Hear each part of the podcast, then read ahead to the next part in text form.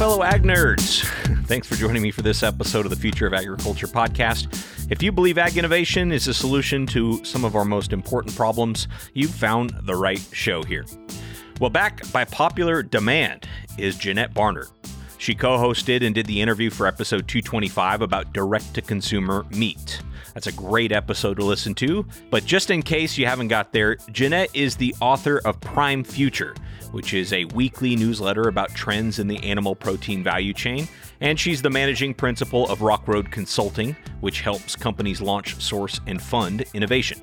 She's also just a great friend and my go-to source on all things animal agriculture. Jeanette, thanks for coming back. Thanks, Tim. Always good to be back with the Future of Ag community. So last time you guest hosted, we talked about scaling a direct-to-consumer meat business.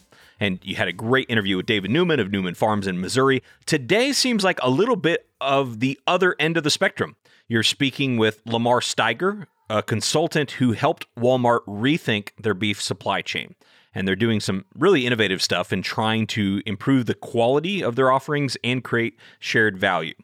So it does seem like a little bit of going to the opposite end of the supply chain, starting at the other side, the side of a retailer. Would you say that's an accurate way to describe this episode?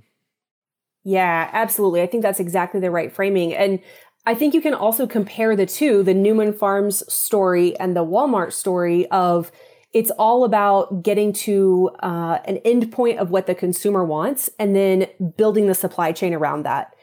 And I just would contrast that approach with working through the existing system. And maybe for listeners that aren't quite as familiar with the beef supply chain, let me kind of describe it. So in the traditional beef supply chain today, what you have is you have cow-calf producers that sell a weaned calf to backgrounders that are going to put those calves on pasture. Um, maybe it's wheat pasture in Oklahoma or Kansas. Uh, they're going to grow them to, you know, let's say six or seven hundred pounds. Then those calves are going to go to a feed yard where they're going to be fed a, a grain diet and finished prior to selling to the processor. So what you have is a lot of steps in the value chain. And one of the things you're going to hear in today's episode is this idea that it's shocking, absolutely shocking, how little folks at each step of the value chain know about those that are either upstream from them or downstream from them. So you see a lot of cow-calf producers that don't necessarily know the ins and outs of the feed yard business or the ins and outs of the processing business.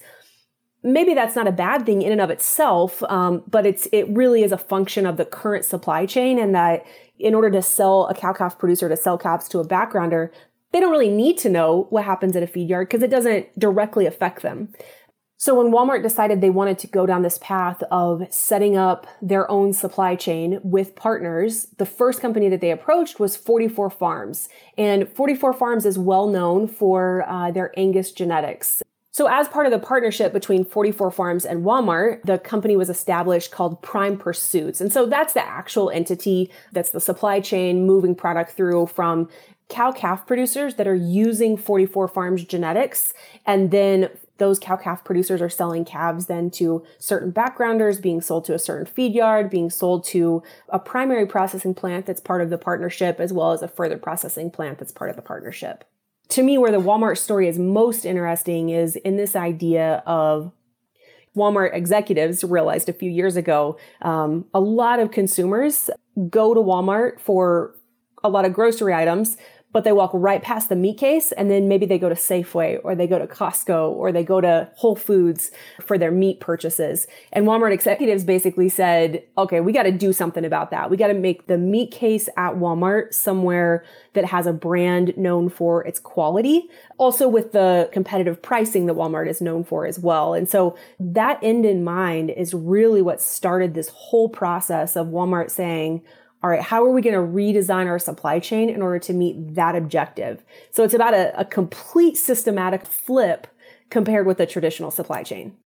And another thing that I that really struck me about this interview everybody's about to hear is it's about shared value. You know, they, they didn't just go back and find higher quality meat and just go buy higher quality meat. They thought about how can we do this and sort of uh, have partners, create share value along along the supply chain. And I think it's really tough to find good stories like that because the push seems to be, you know, either vertically integrate or become more fragmented.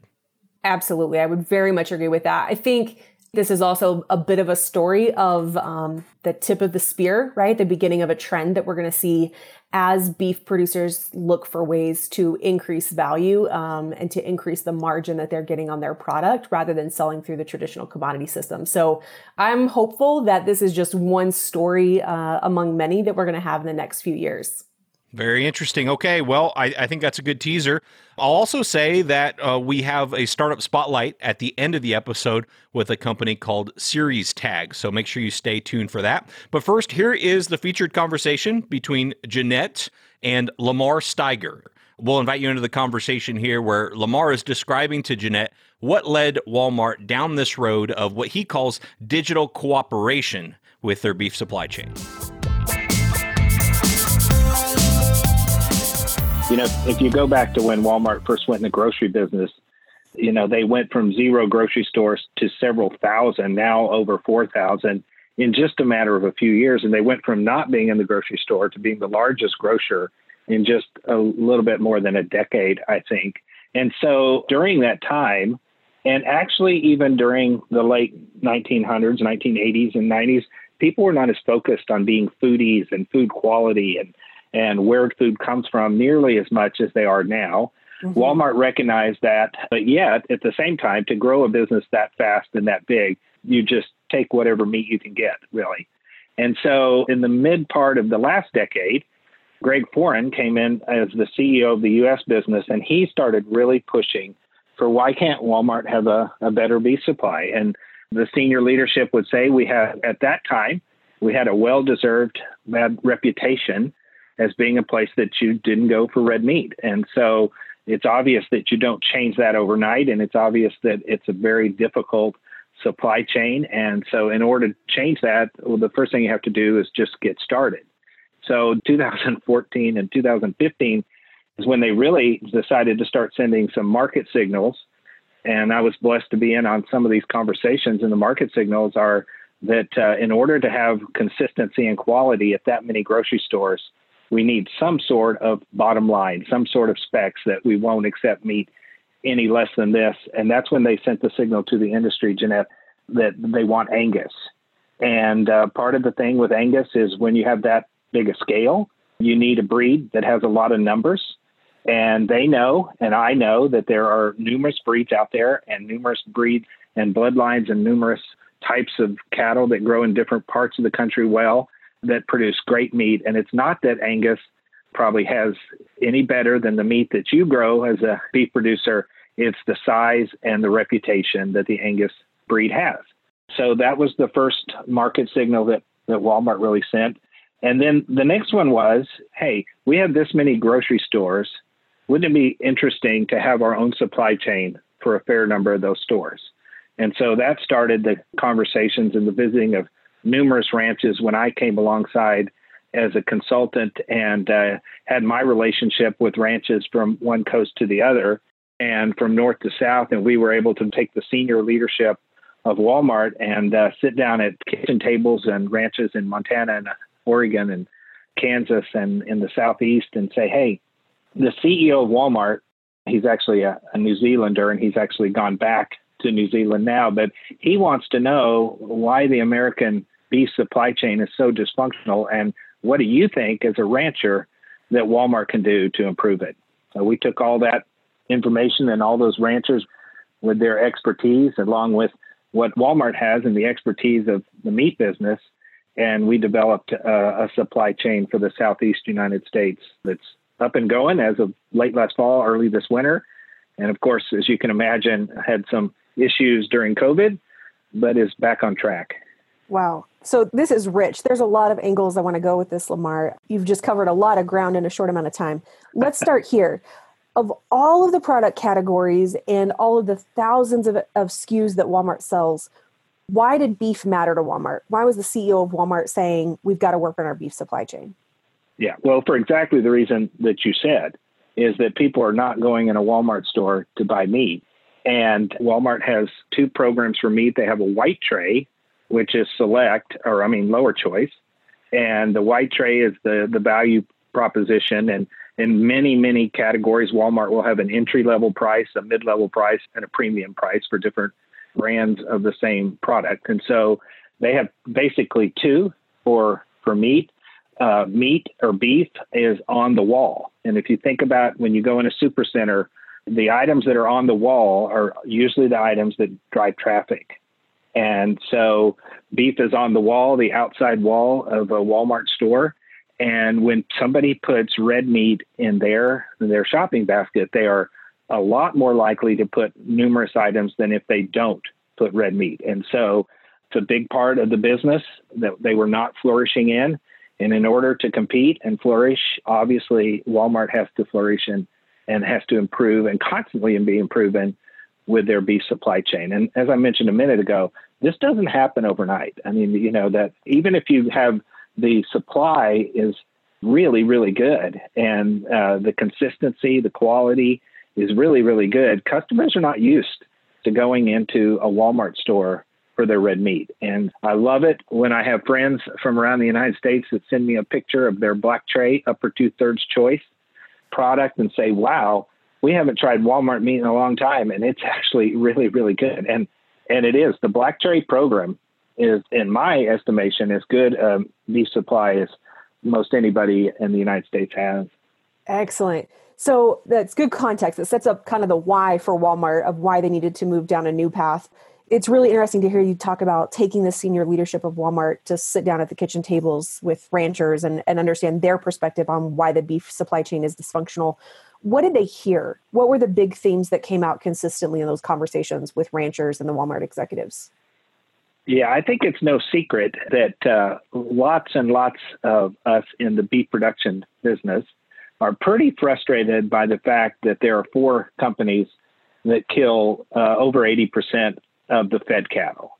And the perception, whether true or not, at different times of a decade, is that there is a, a funnel that has really gotten tight and strangled at the smallest point. And that is going from hundreds and hundreds of thousands of ranchers to, let's say, uh, one hundred thousand or some some number, whatever, uh, whichever number you choose to believe when you research it online, of backgrounders and stalkers, and then to a few thousand feedlots, some of which are huge. And, and one of the great joys has been driving around the country and visiting feedlots that are farmer feedlots still.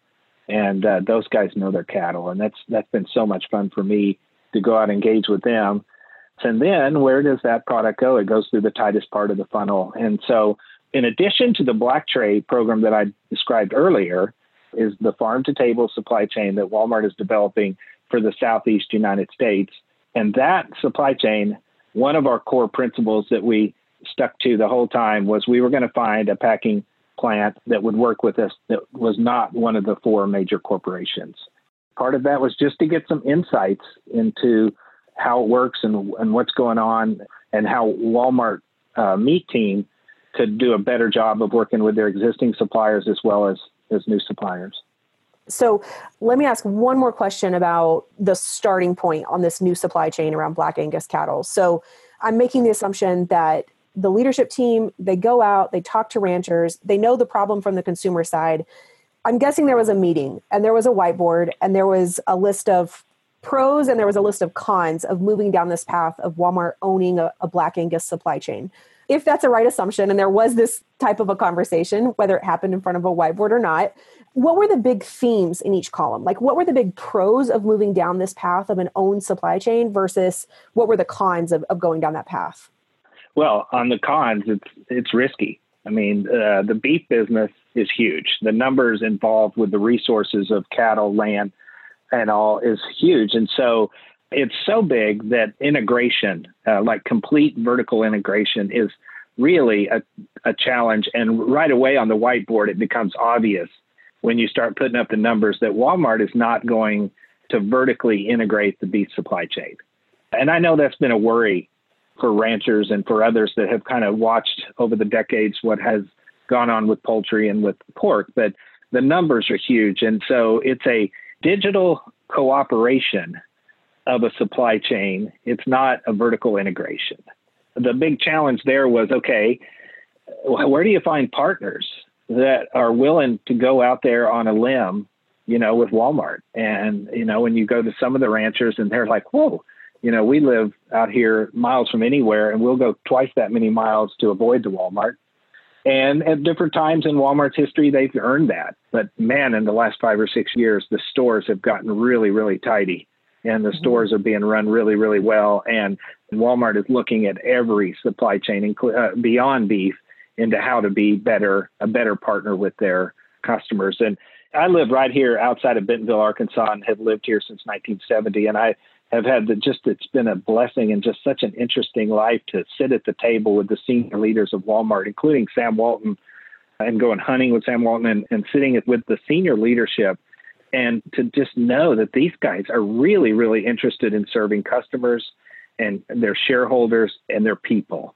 And they've always been that way, and it, it hasn't been perfect, but I have a unique perspective, Jeanette, in that I've sat out here and watched it. My wife's father, uh, my father-in-law was uh, president of Walmart during the seventies and eighties and a senior leader. And it, it's just really, really interesting to be sitting at the table and hearing and listening to some of the greatest retail minds build this fabulous company that's right here about five miles from my house. It's incredible. So the distinction that you just made, that this is a digital cooperation of a supply chain, not vertical integration, that seems really key to this whole thing. But now, I don't want to play into stereotypes or anything, but I've known some cattle producers that tended to be known as maybe being a little bit resistant towards like cooperation and partnership. So I guess my question is, what did you find as you and the Walmart team started to approach potential partners? What was the reaction of producers, of backgrounders, of feed yards, of potential processing partners? What was that reaction from partners as you started approaching them about this type of a digital cooperation of a supply chain? That's a great question. And in order to understand that, I think the first thing is, is one of the first times in the history of the beef supply chain, I think, customers are demanding change. And it's one thing for uh, if you're selling to a backgrounder, for the backgrounder to demand, well, I need this, I, I have to have something different for the feedlots, even for the grocery stores. But customers across the board and in all economic situations, and whether they're very, very wealthy or whether they're not, customers are demanding a change, and they're demanding to know more than just, oh, my food comes from the grocery store. They want to know where food comes from. So Walmart knows that. They have unbelievable uh, smart people, and also unbelievable, as you can imagine, amount of data. And uh, nice. Customers are voting. They're voting with their pocketbook when they go in a store and they buy their ketchup and they buy their buns and they buy their mustard, but yet then they go somewhere else to buy the hamburger. So obviously you go back to the ranchers, and through that scenario that, that I talked about a minute ago, where we were able to visit and take some leadership to some of my friends and some of my new friends that I've had through my lifetime in the cattle business. And we go to them and, and talk to them about that. And I think the timing was just right, in that by twenty fifteen, professional ranchers know there needs to be some change. Now, none of us know exactly what that change will be in twenty thirty, and none of us know exactly how that's going to work, play out, or even how this supply chain for Walmart will play out that Walmart has for their southeastern stores. And so the reaction was everything from, uh, we've had ranchers tell me, you know, there's been smarter people than than you, Lamar, try to change this industry, and it doesn't, it doesn't work. And there's reaction of, please, please help us to be able to have some sort of margin, or if there is a margin, increase our margin where our ranch is financially sustainable. And uh, most every rancher we went to, I was very surprised at how authentic and how open the Walmart senior leadership was when they sit around the kitchen table. And I'm thinking about Rob Thomas's ranch in Baker City, Oregon, Thomas Angus, and the senior vice president of meat, whose total responsibility is the meat sales for everything in America, looking at him and saying, we have a broken system that doesn't work for Walmart, and it doesn't work for Walmart customers. And here are the five things that we've done poorly at Walmart. Can you tell us how we can improve that? And the ranchers, on the other hand, saying, hey, the system of marketing our cattle to the next stage of the supply chain is not working. It's not working at any given time for all four or five parts of that supply chain. It only works for a few of us at a time. Can we cooperate in such a way that everybody makes a little bit instead of one or two segments making it all during the beef cattle supply cycle? you know, we've talked in the past, Jeanette, about droughts and uh, the drought that you and there in Arizona are dealing with right now. And the first thing you said are people are sending cows to market. And so there you go.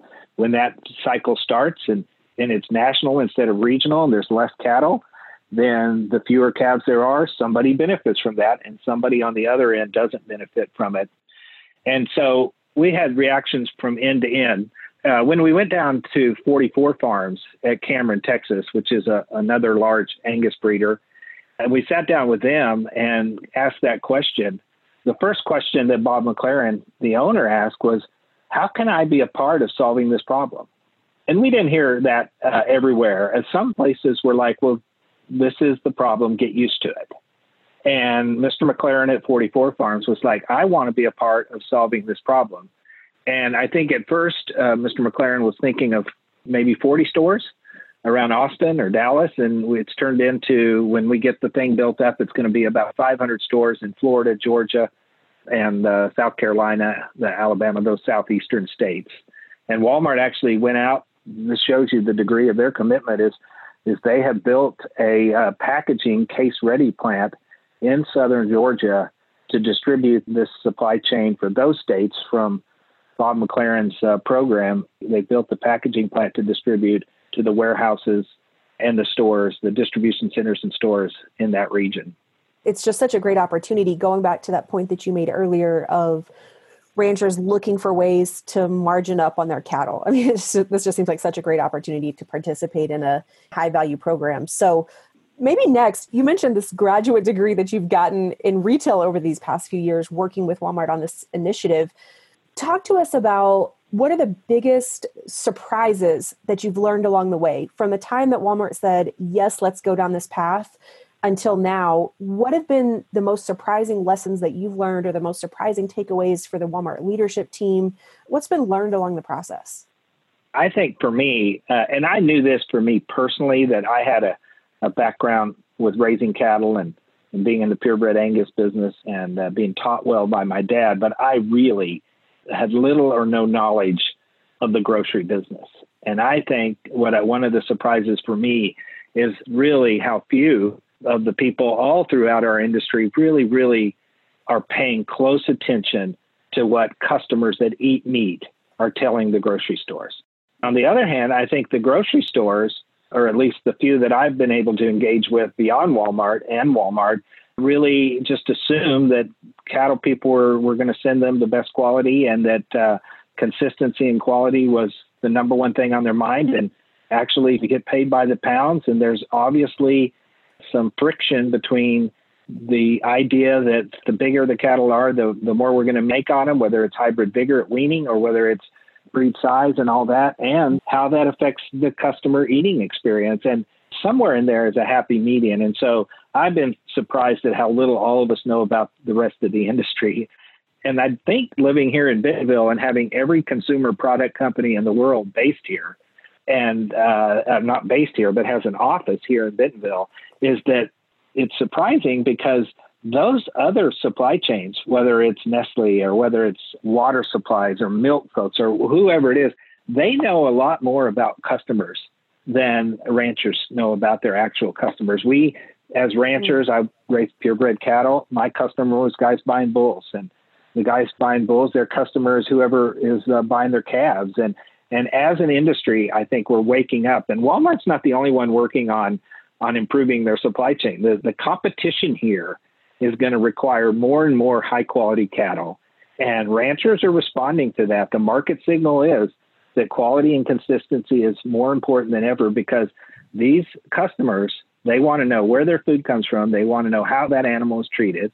They want to know to the level of hormone implants, whether they make their own decision on whether they can live with that or not, or whether antibiotics were used. They'll make their own decisions. Some customers, those things are important to them. Other customers, they're not so important to them. And so that allows all of us to figure out which niche, which supply chain, and which program we want to be with.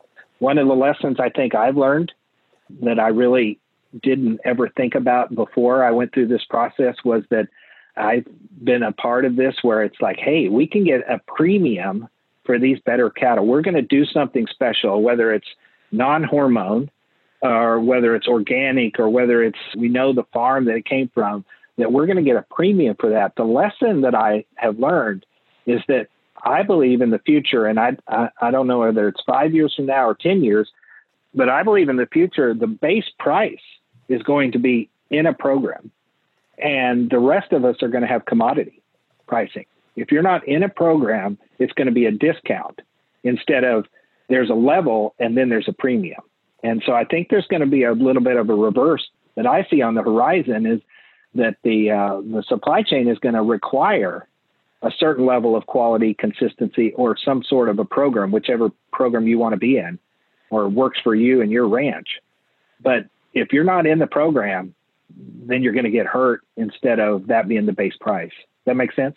Oh, absolutely. And the way you articulated that, of that flip from today, few cattle are in a program, and so those producers are getting a premium. Everybody else is going after that commodity market where they're just subject to all the volatility and the risk of being in a commodity market, versus that dynamic flipping and more cattle being in a program versus commodity. And the idea that you mentioned that, you know, others are working on this too, others are working on their supply chain. Maybe that's a place to drill down a little bit, is what do you see across the rest of the industry? I mean, how how do you see these coordinated supply chains? You know, what's working, what's not elsewhere in the industry? And before I answer that, let me just say also is that we know that there are some issues and challenges and heartburn with raising program cattle. If you don't put antibiotics in the feed, if we don't have growth hormones, there are some challenges there. We might flip that around and look at that as an opportunity. If you're in agriculture and your technology, if you're in agriculture and your nutrition, if you're in agriculture and you're in genetics or in, in uh, D N A testing or whatever, there are certain bloodlines that will perform better, certain breeds that will perform better in these programs. And so instead of saying, which is my history of kind of going, oh, he doesn't really get it, these program cattle are just too expensive, the death rate's too high, the whatever.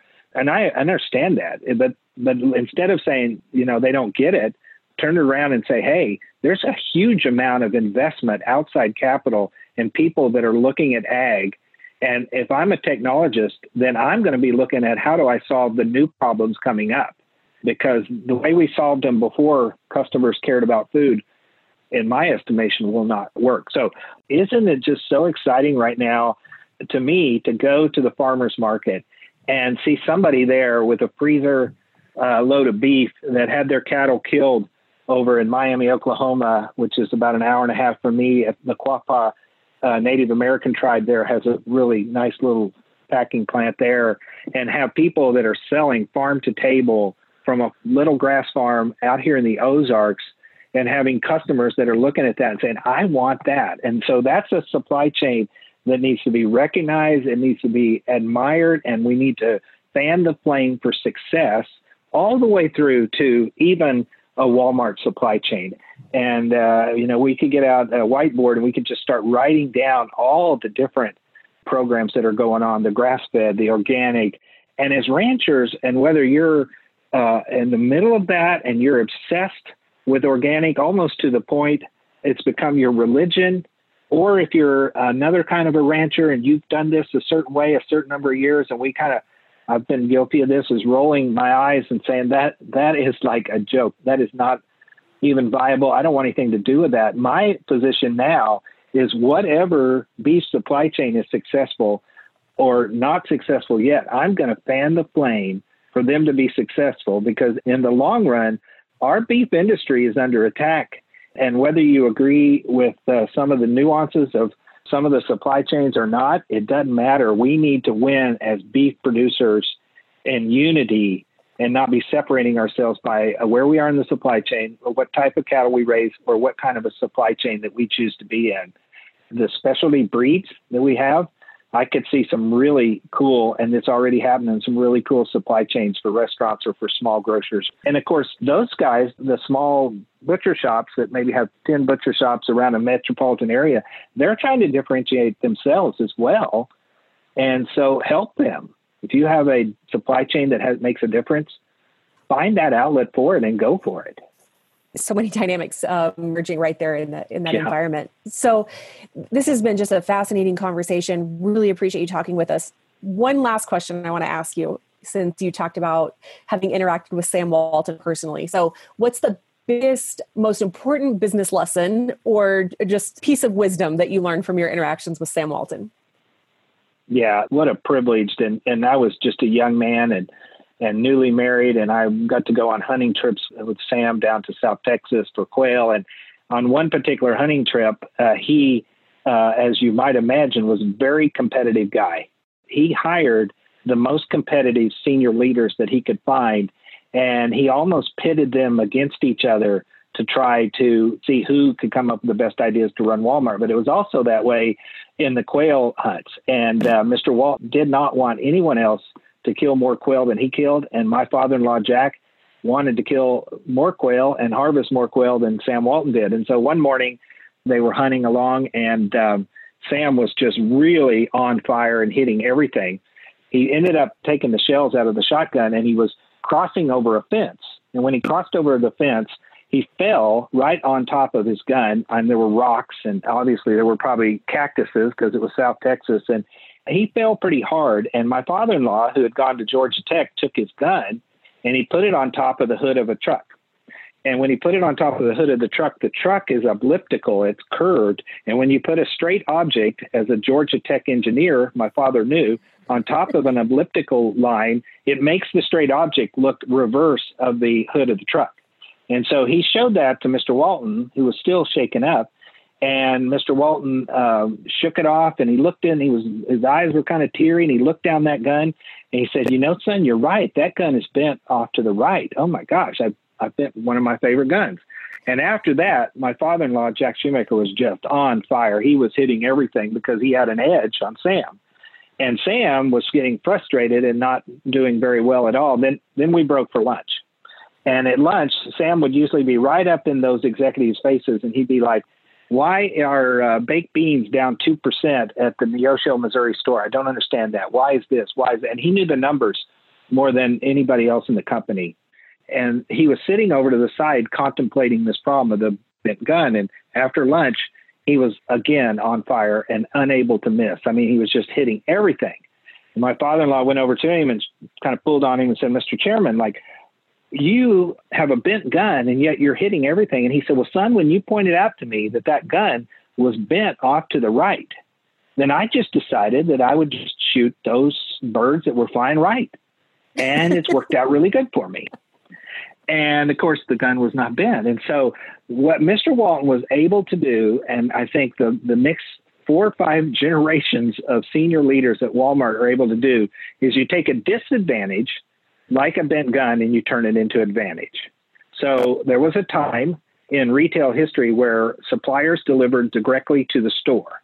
And Mister Walton was out in all these rural stores, Walmart was, and they finally said, "We're not going to deliver paper towels to every little store in Arkansas, Missouri, and Oklahoma."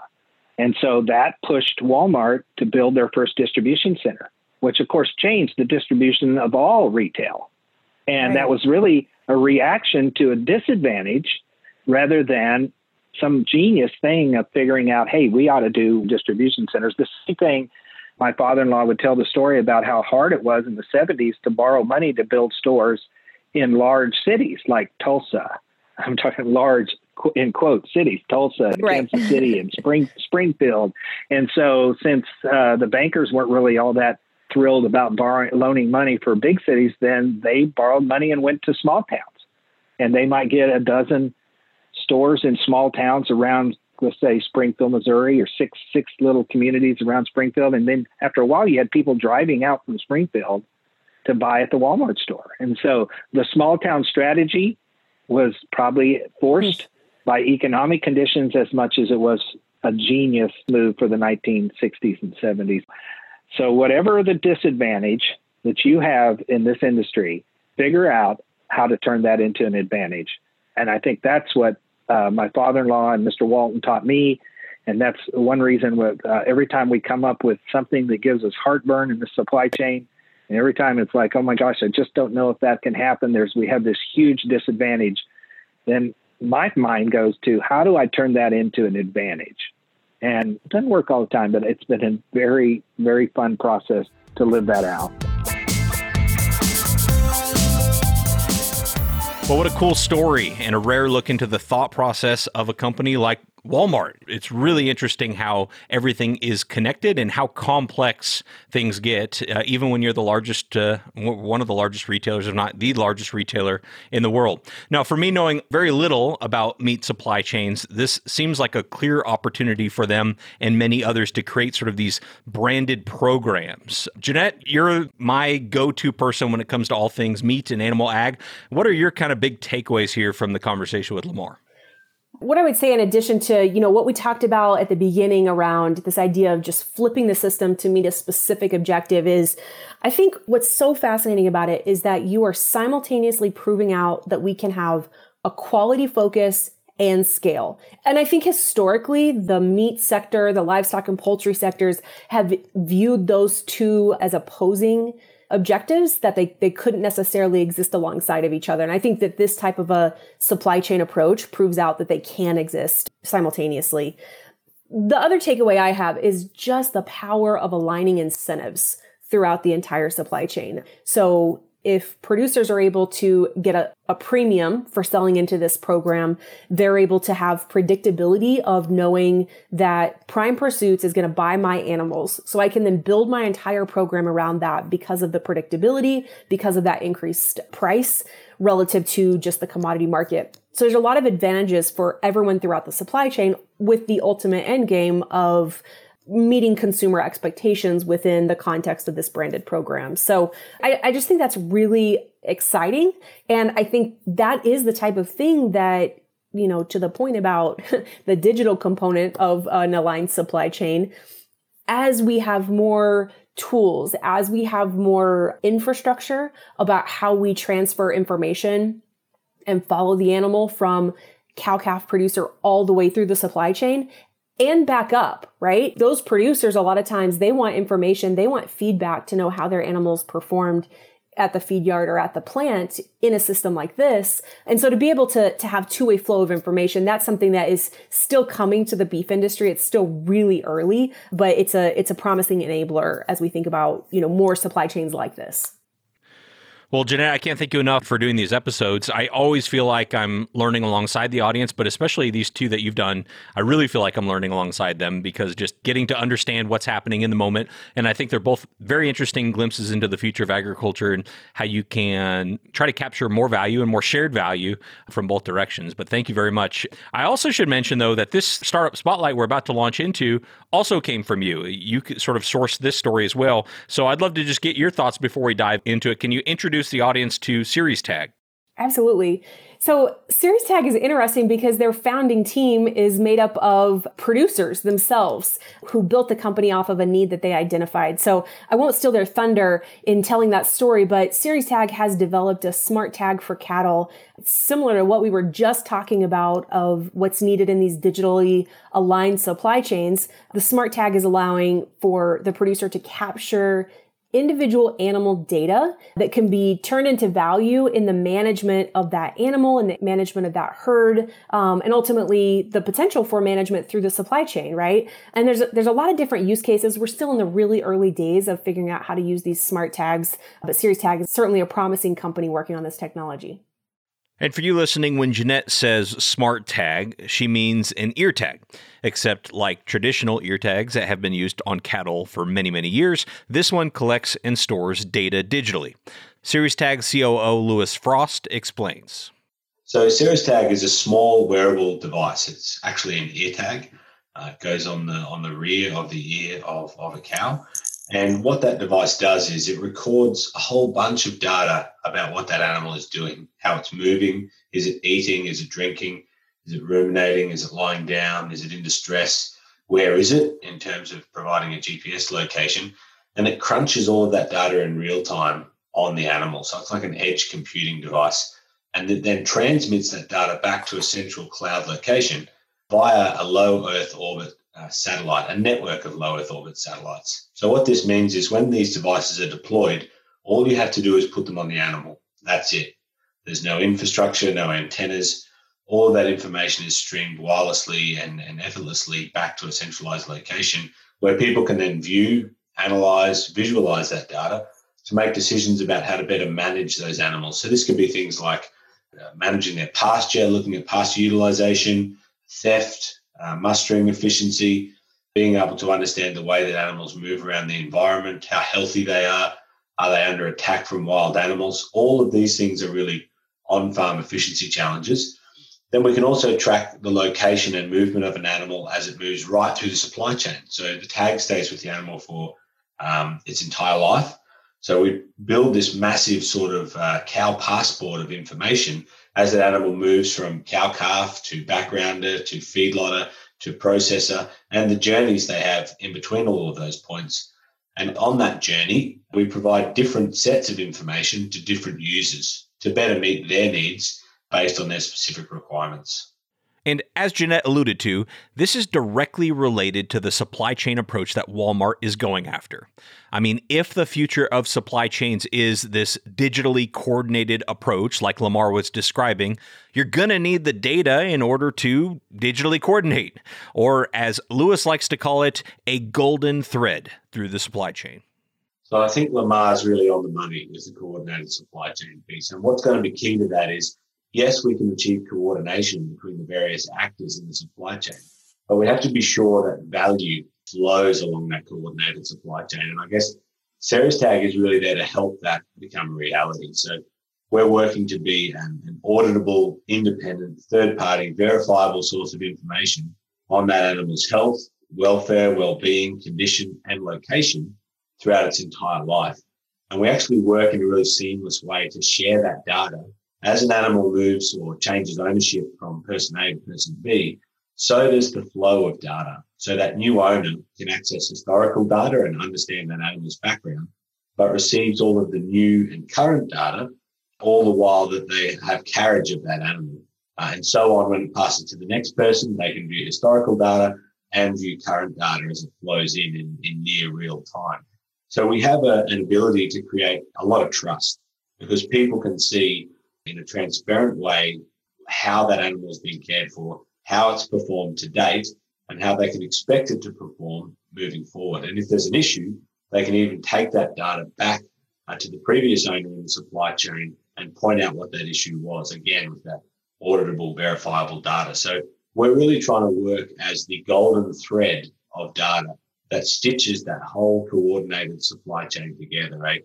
A single unit or single currency of information that people can communicate on and hopefully build trust and really achieve some amazing things with coordinated supply chains. But this is probably not the first time you've heard of a smart ear tag for cattle. They've been around a while. Lewis says the Ceres Tag is different. The general sort of smart tag space is, is really quite crowded. There's a lot of devices out there. I've worked with a number of them personally myself, and there's some great solutions out there, but what those solutions do is they focus really specifically on one type of production system or one particular point in the supply chain in a laser-like fashion. They only solve part of the problem. So they solve an, an on-farm issue for one particular farmer in one particular location. They don't move with the animal. They require a significant investment in infrastructure and hardware to set up in that location. And they're usually targeting one or two specific issues. So it might be uh, reproductive status, it might be health, it might be feed intake, but that's all they're doing. So you're spending a lot of money to uh, set up a single location in space and monitor a single animal at a single point in time. So it's really only giving you a photo, where the Ceres Tag is providing you a complete video of that animal's life, if you're looking for an analogy. I think the fact that Ceres Tag is is sort of plug and play. So the fact that all you have to do is apply it to the animal and the data starts flowing makes it a lot more accessible for all of the producers around the world in all sorts of different socioeconomic climates, countries, and, and markets. All they need to do is go online and purchase a device and they can access the data. They don't require specialized personnel to attend the farm, design a system, or make a, an installation for them. Uh, in order to access the technology. So I guess we're we're trying to be ubiquitous and really cover so much of these supply chains that we really can achieve that coordinated level that we've heard about in the discussions today. Thanks so much to Lewis Frost, C O O of Ceres Tag, for sharing a bit about their story today on the show for our Startup Spotlight. Thanks as well to Lamar Steiger and especially to Jeanette Barnard for putting this entire episode together. And make sure you're subscribed to her newsletter, prime future dot substack dot com. And to you, thanks so much for your time and your attention. I really do appreciate it, and I don't take it lightly. We'll be back next week with another story of ag innovation.